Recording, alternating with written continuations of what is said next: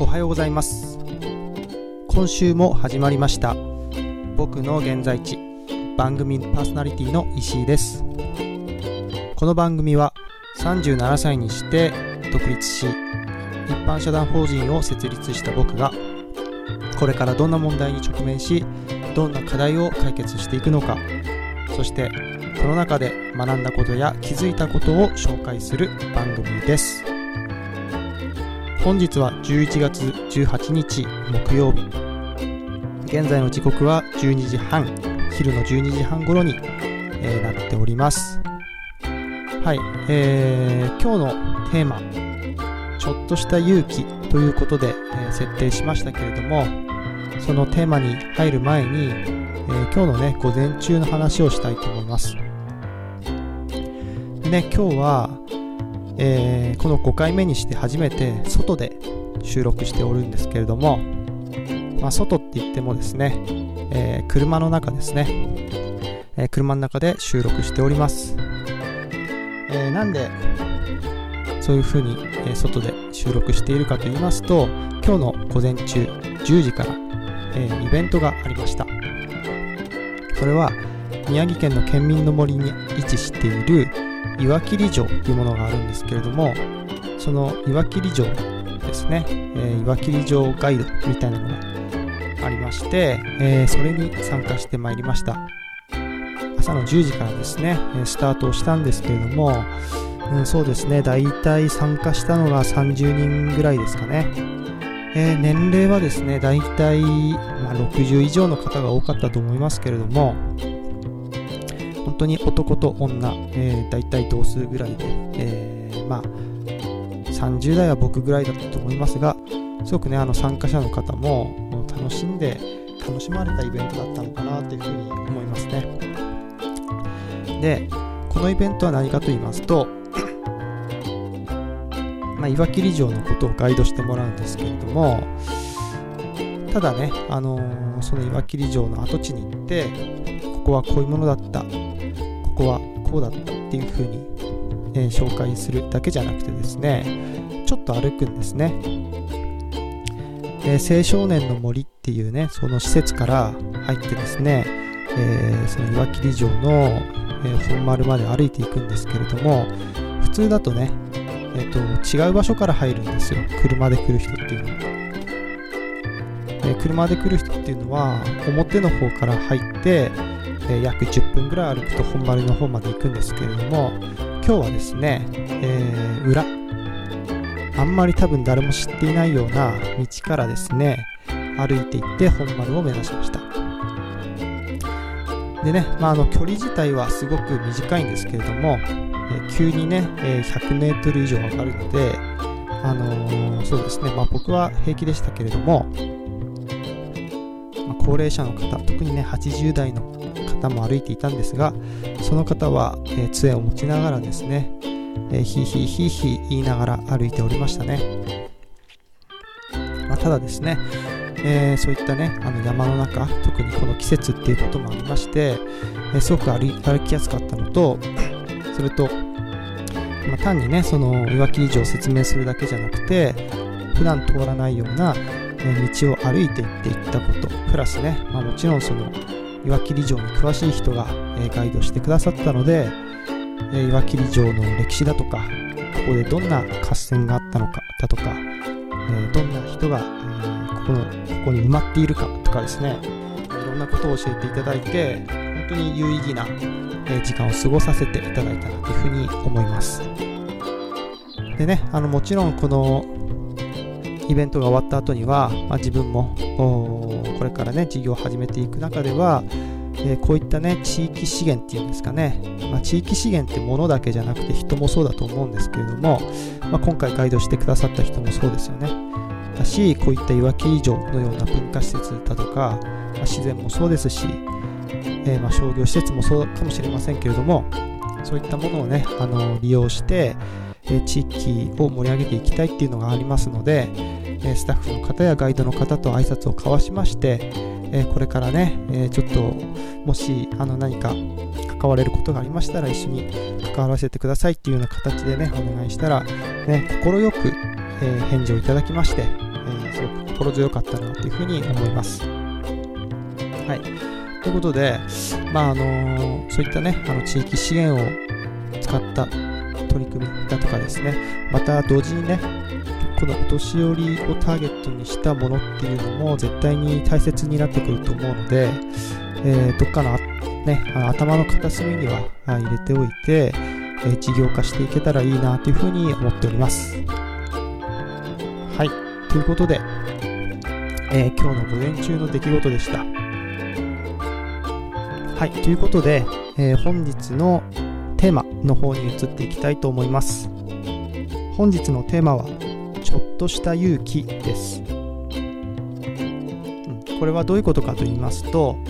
えー、ちょうど2日前、火曜日になるんですけれども、えー、利府町のですね、えー、商工会議所さんが主催したイベントがあったんですね。え創業セミナーというものを、え主催されてたんですけれども、えそれに出席した、え話になります。でどんなイベントだったかっていうとですね、えこれから起業しようと思っている方に向けてどんなことを準備しなくちゃいけないかっていうようなものがねあのメインになった、えイベントだったんですけれどもまあねその、まあ、自分はですねもうすでに起業してしまったのでちょっとね対象とはずれるかもしれませんけれどもまあね全然1ヶ月とか2ヶ月の話ですので起業してから。なのでそんなね、えーそんな区分けをする必要もないなというふうに思いまして何か、えー、学ぶことがあればいいなと、うん、自分のためになることがあればいいなというふうな思いでですね、えー、実際に行ってきました、えー、大体集まったのが30人あ20人ぐらいですね、えー、まあこれはあの年齢はですね、えー、本当にバラバラで30代からそうですね、まあ、定年退職をしたぐらいの人までですかね、えー、ぐらいまでが集まり、さらにあの個人だけじゃなくてですね、ご夫婦で参加されている方もいましたね。でまあ、それぞれね、あのー、そのセミナーの最初の方で、えー、その場でね、あの自己紹介っていうものがありまして、一人一人、えどこに住み、えどんなことをしたいのか、また今悩んでいることっていうものをですね、えー、話す機会があったんですけれども、まあ、本当に農業をやりたいんだっていう人もいましたし今農業やってるんだけれどもその農業をね、あのー、それで採れた農産物を加工して売りたいんだっていう人もいましたし、えー、松島の方で、えカフェを作りたいんだとかですね、まあ、いろんなねあの思いを持った方が集まっていましたね。でそうですねあのーまあ、なんか聞いてた感じだと、岐阜だけじゃなくて、えー、松島の方、えー、多賀城の方、仙台の方がいらっしゃってたような気がしますね。まあ、もしかしたら他のところからも来てたかもしれませんけれども、まずね、その、なんていうんですかね、この小さいエリアの中で、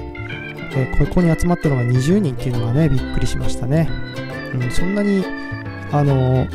起業したい人がいるんだなっていうふうに思って少しびっくりしました。でねまああの自分がこれに参加してきた目的っていうのは自分ねあの弱自分の弱点なんですよね、えー、どうしても人に頼れないっていうか何でもちょっと一人でやりがちっていうところがありましてそれがすごくあの自分のコンプレックスであるんですけどもやっぱね自分の思いっていうものを共有してえー、まあ、その思いにね、まあ、応えてくれる人たちっていうのを作っていかなくちゃ本当はいかないいけないんですけれどもそれはなかなかできないんですよね。なのであのうん。やっぱりね自分のやりたいことっていうものを発信してそして仲間を作っていく。でその機会をどんどんどんどん作っていこうっていうことでこういうイベントにもねあの参加して、えー、います。でね、まあ、みんなあの同じようにえー、自分で起業したいっていう人たちばっかりなのでやっぱりねその意味では同じ方向を向いているっていうことでやっぱり、うん、あの少しねあのみんな赤の他人ですけれどもちょっとした仲間意識が、えー、ありますのでやっぱり同じ意識を持った人たちが集まっておりますので、まあ、この人たちの中で、えー、何かね一緒にやれることがあればいいなとそういう小さな種みたいなものをねあの見つけてたいなというふうに思って参加しました。でそうですね。あのセミナーの中ではまああのね起業前の人を対象としているので起業する前までにねどんなことを考えなくちゃいけないかとかですね。自分の強み弱みまた何をしたいかっていうのをですねどんどんどんどん掘り下げて考えていくようなことだとかあるいは何ですかね、まあ、ニーズ調査ですかね、うん、どういった形でニーズを調査できるかっていうのもねあのなかなかあの実際にやってみようと思うと難しいと思うんですけども、まあ、その入り口っていうんですかね。その取っかかりみたいなものを教えてくださいましたしあとはお金関係ですか？自分の事業に合った補助金っていうものを補助金だとかですね、まあ、銀行の融資とかですね。そういったものをですね、まあ、どういうふうに、ね、あの見つければいいのか探せるのか、まあ、そういったアクセスの仕方ですね。そういったねあの最初の情報っていうものを教えてくださってやっぱりね自分もわからないこともありましたので、えー、すごくいい機会でしたね。わ、まあ、からないこともあったしえっとやっぱ自分を振り返ってみて、え自分の強み弱みっていうものをまた振り返りあやっぱこの弱みは改善していかなくちゃいけないなっていうふうにも思ったので弱みっていうのはやっぱりさっき言いましたけれども、うん、あの仲間をこう作っていくっていうことですねこれを改めて再確認しましたので、うん、自分の中では、ま、すごくいい機会だったなっていうふうに思いましたそれであのそのセミナーが終わった後にですね一人の参加者の方がとことことことこ自分の方に歩いてきて、え声をかけてきてくれたんですね。であ、もう起業してるんですね、つって。あ、そうなんですって。で、その人のね、あの自己紹介で話してたことをね、あの僕は覚えてましたので、あの老人ホームやりたいんですよねって。で、老人ホームっていうのは、あの自分はね、あの今の段階では考えていませんけれどもその高齢者に向けた事業っていうのはうんまあちょっと頭の片隅にはあるんですよね。歩くイベントだったりなんか子供とこう結びつけてね子供とその高齢者が一緒に遊べるような一緒に触れ合えるような場所っていうものは作っていきたいなっていうふうに頭の片隅にはあるのでそういったことを話したりですね。したら、うん、向こうの方もですねやっぱりねあの同じような意識を持っておりまして、えー、すごく意気投合したっていうところがありました。でねそのやっぱりねあの同じ思いを持った人同じ方向を見てる人たちが集まって、えー、なんかねこうどっかでこうフックがかかるような人とも関係性が結べるしさらにねちょっと自分が思ったのはこの人をですね、えー、実際に歩いてきて話しかけてきた人っていうのはやっぱり僕に話しかけるときに、ちょっとしたやっぱ勇気を持って話しかけてきてくれたと思うんですよね。うん。やっぱりなかなか話しかけづらいじゃないですか、恥ずかしくて。うん、だけど、うん、そこをね、あのー、突破して、自分の方に来てもらって話しかけたっていうのはね、まあ、その行動っていうか、そのやる気ですね、っていうものは自分を、自分は、えー、見習わないといけないなっていうふうに思思いました。うん、やっぱりね、あのその一歩を踏み出す勇気っていうんですかね、これからまたどんどんね、いろんなことを挑戦しなくちゃいけないんですね。まあ、営業も回らなくちゃいけないでしょうと。一軒一軒ね、家を回って、こういう事業しますっていうことも言っていかなくちゃいけないし、単に家だけじゃなくて、まあ、お寺とかですね、そういったの活用もですね、考えていますので、えー、お寺の人とのね、関係性っていうのも築いていかなくちゃいけない。まあ、そういった時に、やっぱり恥ずかしさを振り捨てないと、やっぱりね、あの前に進んでいかないというふうに思いますので、えー、そこをですね、なんかこう、あの人の行動ですね、あの人の勇気を見て、自分も奮い立たせられたなというふうに思った次第です。はい、えー、ということで、今週の僕の現在地、えー、この辺で終わりにしたいと思います。また来週よろしくお願いします。ありがとうございました。